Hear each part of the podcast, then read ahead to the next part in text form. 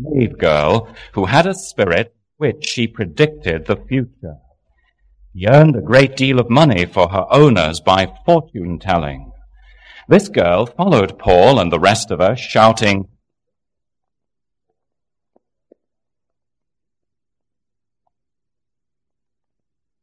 He kept this up for many days. Finally, Paul became so troubled that he turned around and said to the Spirit, In the name of Jesus Christ, I command you to come out of her. At that moment, the Spirit her. When the owners of the slave girl realized that their hope of making money was gone, they seized Paul and Silas and dragged them into the marketplace to face the authorities. They brought them before the magistrates and said, These men are Jews and are throwing our city into an uproar by advocating customs unlawful for us Romans to accept or practice. The crowd joined in the attack against Paul and Silas and the magistrate ordered them to be stripped and beaten. After they had been severely flogged, they were thrown into prison, and the jailer was commanded to guard them carefully. Upon receiving such orders, he put them in the inner cell and fastened their feet in the stocks. May God once more grant us understanding in the truths of his most holy word. Now you will recall that on these Sunday mornings we have been working our way steadily through the book of Acts, a book that has so many things to teach us in the modern church of our own day and age. We have been in the midst of the apostles' great second missionary journey and last Sunday we saw his arrival in the Roman colony of Philippi in northern Greece, the first visit of the apostle upon European soil, the first recorded gospel sermon in Europe that resulted in the conversion so wonderfully of the woman Lydia.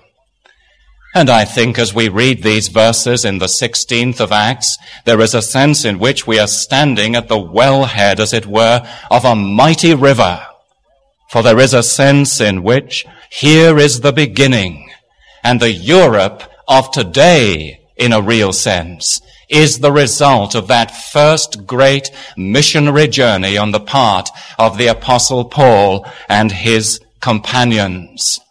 Because if you know history at all, you will readily recognize that the gospel was destined to shatter and remold so many of the European institutions that have arisen to guide and inform the onward march of its history. And the gospel was and is still the basis of all its great liberties and hence of ours today in the United States. It was indeed the starting point of a work that has influenced the world ever since.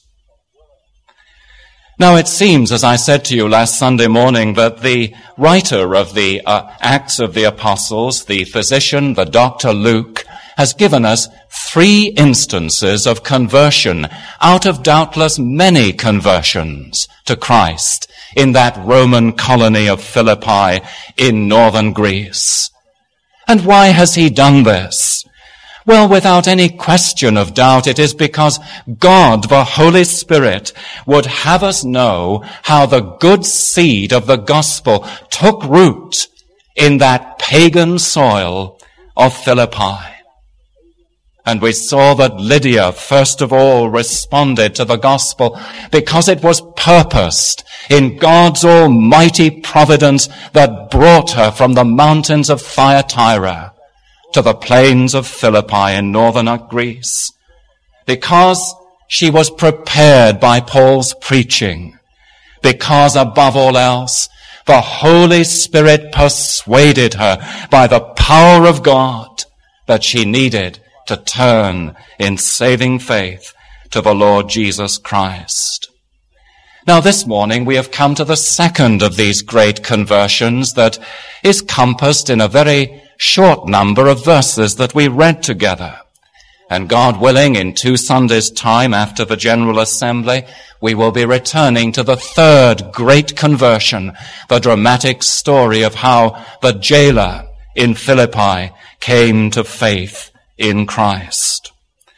Now I want you to look with me this morning then at this second great conversion of the slave girl as we see together the spirit of divination and then the syndicate for exploitation and finally that great and wonderful source of regeneration in the power and grace of the Lord Jesus Christ. Surely, beloved, here we have one extraordinary path to faith in the Lord Jesus Christ.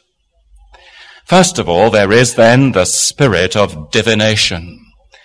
And you will notice with me verse 16 at the beginning and also verses 17 through the beginning of verse 18. Let me read and refresh your memory as you have your Bibles open in front of you this morning. Once when we were going to the place of prayer, says Luke, we were met by a slave girl who had a spirit by which she predicted the future. This girl followed us shouting, these men are servants or bondmen of the Most High God who tell us of the way of salvation. Now, beloved, from such an apparently casual introduction and casual incident as this, arose the most weighty events and the most mighty consequences for that apostolic mission in the Philippian city of northern Greece. Once when we were going to the place of prayer. It seems so casual, almost so unimportant, doesn't it? And yet the most weighty of events rested upon it. Now I want you to consider with me the circumstances and then the conduct of this girl, and then thirdly, the condition in which she was in. First of all, there are the circumstances surrounding this scene. Can you picture this scene with me again? Here are Paul and his companions who have arrived weary and travel lorn in the great colony of Philippi, where their lusty young soldiers walked its streets and the hard-bitten veterans from many a Roman war were seen there in its thoroughfares. And Paul and his companions had gone down to the prayer meeting, the proseuche in Greek, because evidently there were insufficient Jewish families in that Roman colony. It took ten to establish a synagogue. And they knew if God was going to be worshipped, the Lord Jehovah was going to be recognized at all, it would be outside of the city, down as we think by the river Gangites, outside of the city gates, along the busy Via Egnatia, the Egnatian way that led right through that region on to the great center of Dyrrachium. And in that lovely, lowly place, down by the river Gangites, at a prayer meeting, Lydia's heart had opened like a sun, like a flower before the sun, to receive the Lord Jesus Christ in saving faith. Now it's evident from what Luke tells us at the beginning of verse 16 that the apostles continued to frequent that place of prayer.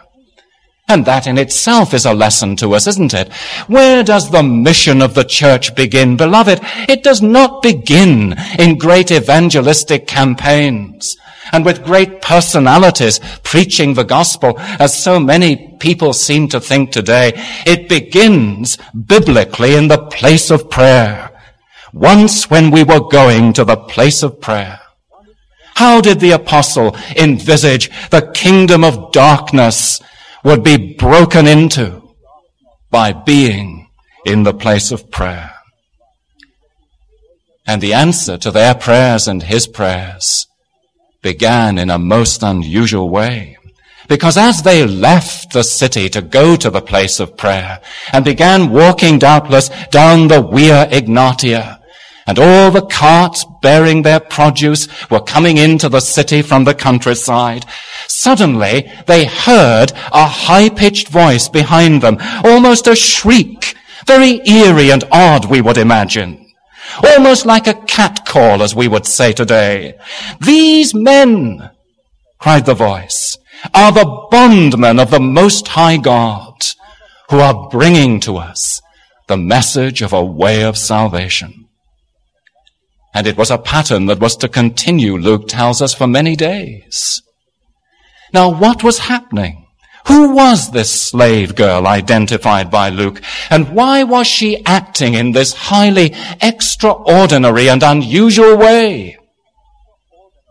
And that takes us from the circumstances on to the conduct of the girl herself. Luke tells us, you notice, that she was a slave girl who literally in the original Greek, listen, had a spirit of python. Although our New International Version makes it more understandable by transliterating that term in the words by which she practiced predicting the future or by which she predicted the future. Now what was happening, you see, was surely this. That a spirit of python in the original Greek New Testament, or a python spirit, had to do with the Greek god Apollo, whose temple was there in central Greece on Mount Parnassus, overlooking the Corinthian Gulf. And it was thought that the snake, the python of ancient mythology, was the guardian of the temple of Apollo. And there in that temple was the famous oracle of Delphi that was associated with predicting the future.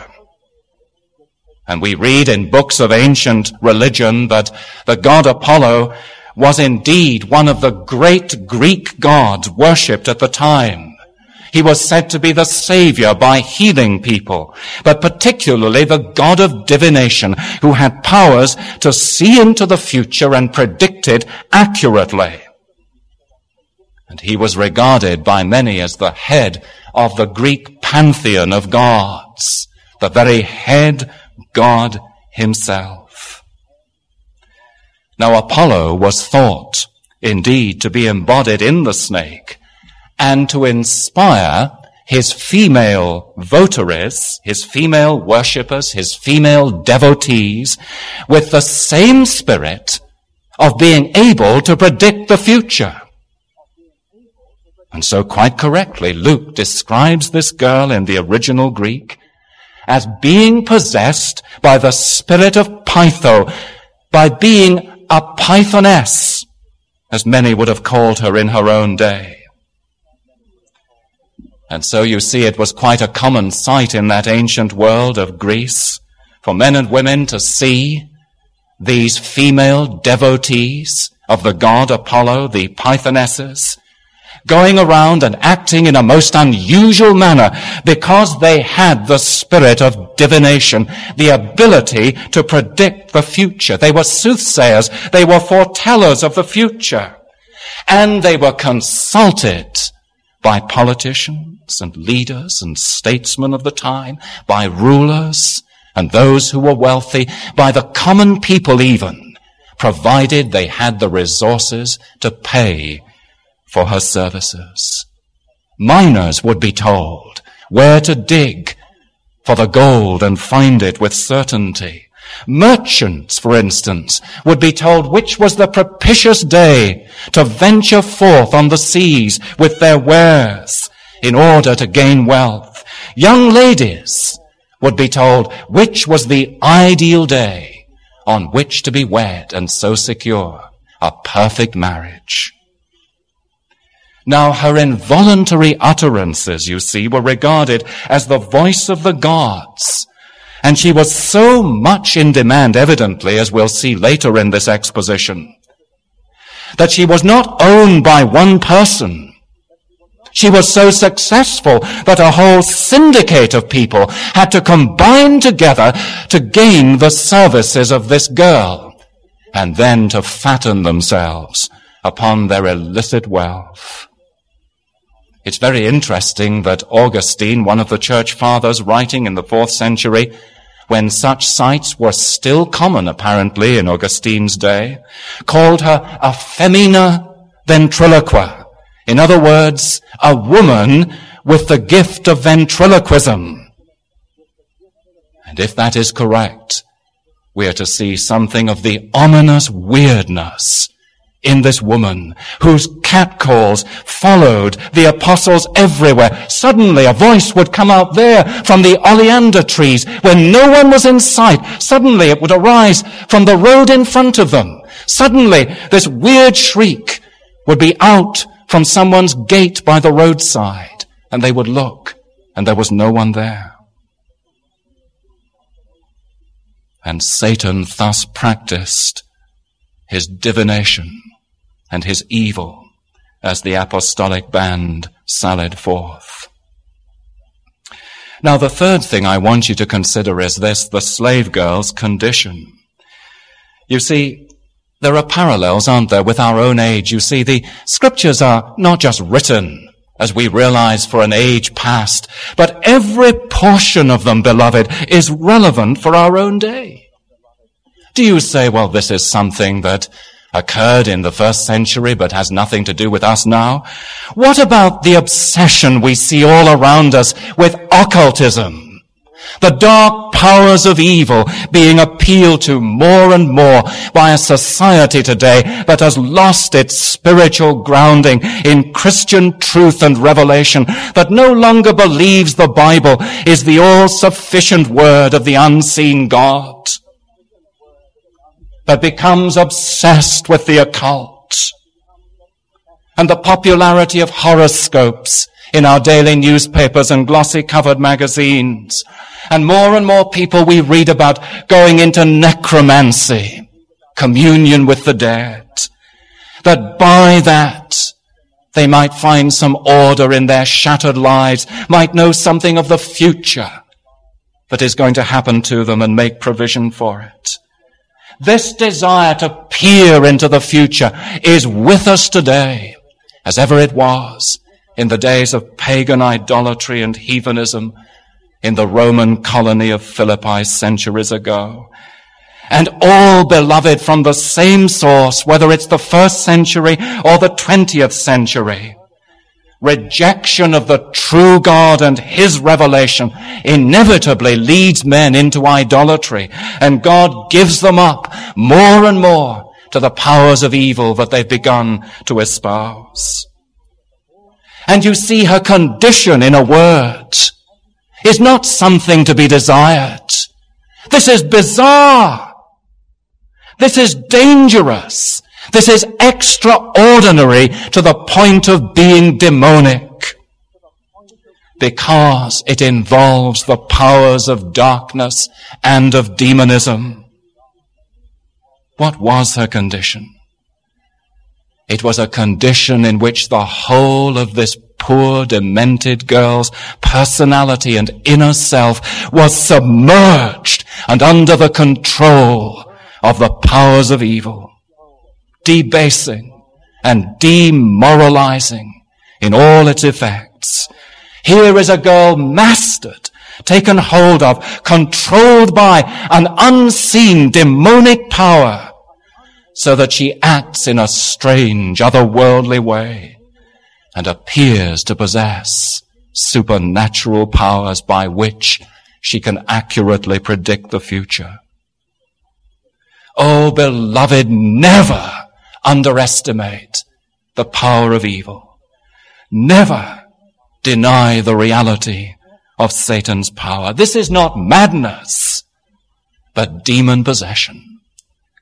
And you know, I believe the only reason why we do not see this commonly in this Western world and in North America is because there are still restraining and powerful influences of the Christian gospel in our society, despite all the direction that we are moving in toward evil. So that Satan cannot manifest himself in this society as he does still in some societies of the world where our missionaries know in their own experience the very thing that is being described here. Now you see if this is true, Here is the question. Why was her testimony correct? These men are the bondmen of the living God who bring to you a message of salvation. But before I deal with that question, as I will do later, we should note that the same abnormal behavior was characteristic of Jesus' ministry in the Gospels, wasn't it? In Mark 5 verses 1 through 20, the man from the tombs rushed out to meet Jesus and his disciples as they arrived on the shores of Gadara, naked and demented, yet confessing him to be the very Son of God. What have I to do with you, the Son of God? Or in Mark 9, the demon possessed boy who fell down in a foaming fit at the feet of Jesus, whose father besought the disciples for healing and they could not. Or in Mark 1 verse 24, the man who encountered Jesus in the synagogue, the demon possessed man, crying out again, what have we to do with you, Jesus, the son of God? And it seems as though there in the Gospels, the demons knew and feared the gospel of Christ, yet seem compelled by some inner urge to confess him just the same, even though his power was sufficient eventually to, combi- to, to confine them to hell. And thus it is with this woman. Let me just say to you and hold on to this thought. But I believe that confession is not drawn out of her by the greater power of the Holy Spirit simply. Nor do I believe that it's her human spirit striving to get the mastery over the demon spirit. But I believe it is a new means of mischief designed by Satan in order that he can disrupt the victorious progress of the gospel in Philippi, a new strategy that he is about not opposing the gospel, but you see, seeking to identify with it. An effort to mix himself up with God's work and identify himself with the gospel in order that from within he can damage and destroy it.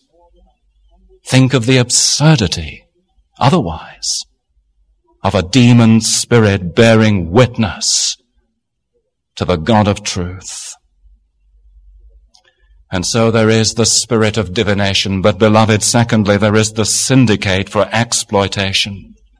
At the end of verse 16 and through verses 19 through 21, she earned a great deal of money for her owners by fortune telling, Luke tells us. Now you see the importance of this is that Satan seldom comes to attack the gospel with only one strategy. If his first strategy is to identify himself with God's work, his second strategy, if the first one fails, is then to resort to his normal methods of opposition, which is open and bloody persecution of God's servants. Now you remember what's been happening in Philippi. There's a work of grace going on. Men and women are being converted and brought to Christ, and the devil never can leave an effective work of grace alone. That's why there'll always be opposition. There'll always be difficulties. For instance, in a biblical ministry in the church, don't look for instant success. It very seldom comes. And the reason is that Satan cannot abide a work of grace going forward to the glory of God without instantly planning strategies of opposition and destruction. And behind the poor demented slave girl are these other tools and instruments of Satan, every bit as much as she was. Now look with me at three things quickly. There is exploitation and there is exasperation and there is exposure. There is exploitation at the end of verse 16.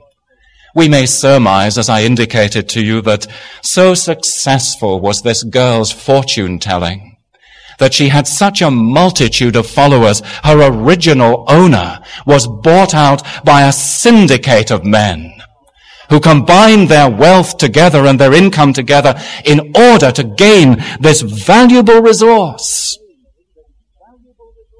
And here they are, fattening themselves on the proceeds of her divination.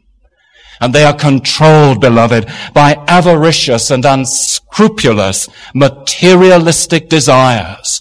Let the shekels roll in. What does it matter about this girl?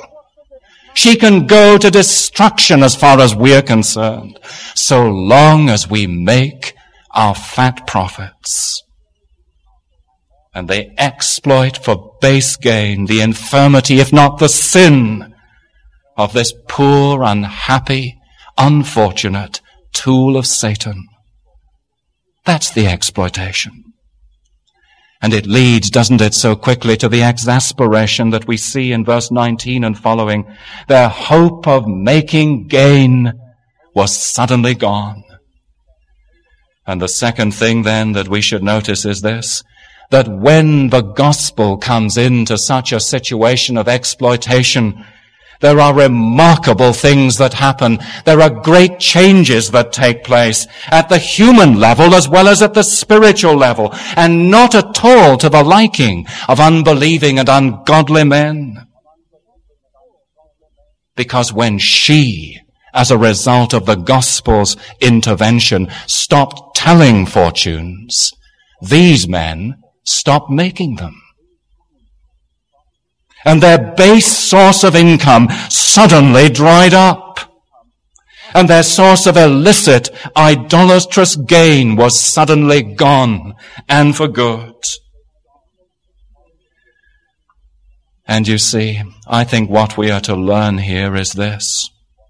As so often today, the unconverted are quite often not influenced directly by the gospel at first. They're indifferent to it. But when suddenly their pockets and their purses are touched, they rise up in opposition to its message. Then they arise to action. You can see these men. They don't arise to action against the apostles because of a particular horror of Paul's preaching, nor a particular special regard for the god Apollo and his worship. But the base motive of self-interest is enough to arouse the opposition of unregenerate men and women who see their profits suddenly vanishing away. Beloved, let me tell you something this morning. The world is no friend to grace. The world is at enmity with God, essentially and always so. And nothing is so far from the heart of the prince of this world and from his desires as the honor of God's only unique son. And he will stir up every manner of opposition in his greediness and materialistic motives to oppose and silence a message that touches his self-interest at its deepest point. And this is the offense of the gospel so often to a corrupt society today. When William Wilberforce arose in the 19th century or the 18th century, to end slavery. It was the vested interests that were opposed to his enlightened policy of liberating the slaves. When Lord Shaftesbury in the 19th century rose up to gain for little children proper working conditions who were sent into the mines for 12 hours a day and sent up chimneys to climb to the very top and clean them. He was opposed by the vested interests of his day. And beloved, today I tell you that wherever the gospel is making inroads into the drug industry and upon gambling and assaulting the lottery that is so common in our society and speaking against casinos and the abuse of liquor and the evils of prostitution and the undesirability and heinousness of homosexuality wherever the gospel raises its voice. The true syndicate owner is sure to raise a violent opposition against it because the true syndicate owner is always the same. Satan, weaving his tissue of evil wherever he can. And so you see there is the exasperation that met the ministry of God's word in Philippi. But thirdly, there is the exposure, isn't there? And this is the really significant thing. Because what was happening when Paul preached the, the delivering word so that the evil spirit left this girl, what was really happening is that Satan's cover was suddenly being removed. Do you see that? Satan, who could work with perfect cover to delude a multitude of men and women in Philippi by leading them into idolatry through the gifts of divination, centered in this slave girl, suddenly his evil work was now exposed for all to see. He had been able to practice his deception under the patronage and the protection of these wealthy syndicate owners in Philippi while he led the people into idolatry. But now it was all taken away in a single moment of deliverance through Christ. And beloved, if there is one thing that Satan, the arch deceiver, hates, it is this, being detected. And his rage comes out with fierce violence and hatred against the instruments by which his cover was removed. My dear friends, you know it's a lesson for the church today, isn't it? Surely the church is failing in some parts of its duty if there is no opposition from those fattening themselves upon the sins of society. If the church today does not have a whole catena of people howling at its heels because of its witness to the liberating power of Jesus Christ, there's something wrong with our ministry today. We've become ineffective. We've settled down into complacency. Because there is nothing, beloved, so far from the world's desire as to see the honor of God in the salvation of poor and needy sinners. And so we come thirdly, as I begin to draw to a close, to the source of regeneration, not only the spirit of divination and the syndicate for exploitation, but the source of regeneration. Thank God that the story doesn't end where we've just ended. But in verse 18 we read, finally, finally, after so much provocation, and probably because the apostle realized that when he cast out the demon spirit from this girl, there would be repercussions that would rebound through the whole of Philippian society, and the gospel would be in trouble. But finally, Paul became so troubled in the King James Version, which I prefer at this point, he became so grieved that he turned around and said to the Spirit, in the name of Jesus Christ, I command you to come out of her. And at that moment, the Spirit left her. Now you see what is happening. Satan had discerned the threat. He had thrust forth his first agent into the field to oppose the victorious triumphs of the gospel in Philippi, and behind them were his second instruments in case the first should fail. And a conflict must inevitably ensue. And so it did. But you notice two things here. There is the rejection of her testimony and then the regeneration of her soul. The rejection of her testimony. Paul was troubled. He was grieved. The scripture says, why? Don't you think he should have been glad that someone was giving all this publicity, not to say notoriety, to the apostles' ministry in Philippi? He was grieved, beloved, because he saw it as interference with the gospel's progress. Having the message of God advertised by a servant of the devil. In effect, Satan rubber stamping Paul's preaching. How could that be? Paul did not want nor did he need his credentials verified from such a source as that. And he saw that the end result would inevitably be to discredit the gospel by associating it in people's minds with the dark powers of the occult. The message of God advertised by a servant of the devil who was held in bitter bondage by that evil one. It would attract an attention that simply was not wholesome and associate the truth with error, light with darkness, freedom and liberty with the bitterness of satanic bondage. And what kind of a gospel would that be? Now, beloved, let me pause quickly and remind you that not all publicity for the gospel in our day ought to be welcomed or regarded as lawful either. Satan can transform himself into a veritable angel of light. But his purpose is always the same and unchanged. It's never to promote. It's always to infiltrate and destroy from the inside. And I have to tell you this morning that you and I need to be on guard because Satan so often seeks, it seems to me, to align himself with God's word and work in our day. In order to do just that, there are certain aspects of the church growth movement that profou- profoundly trouble me.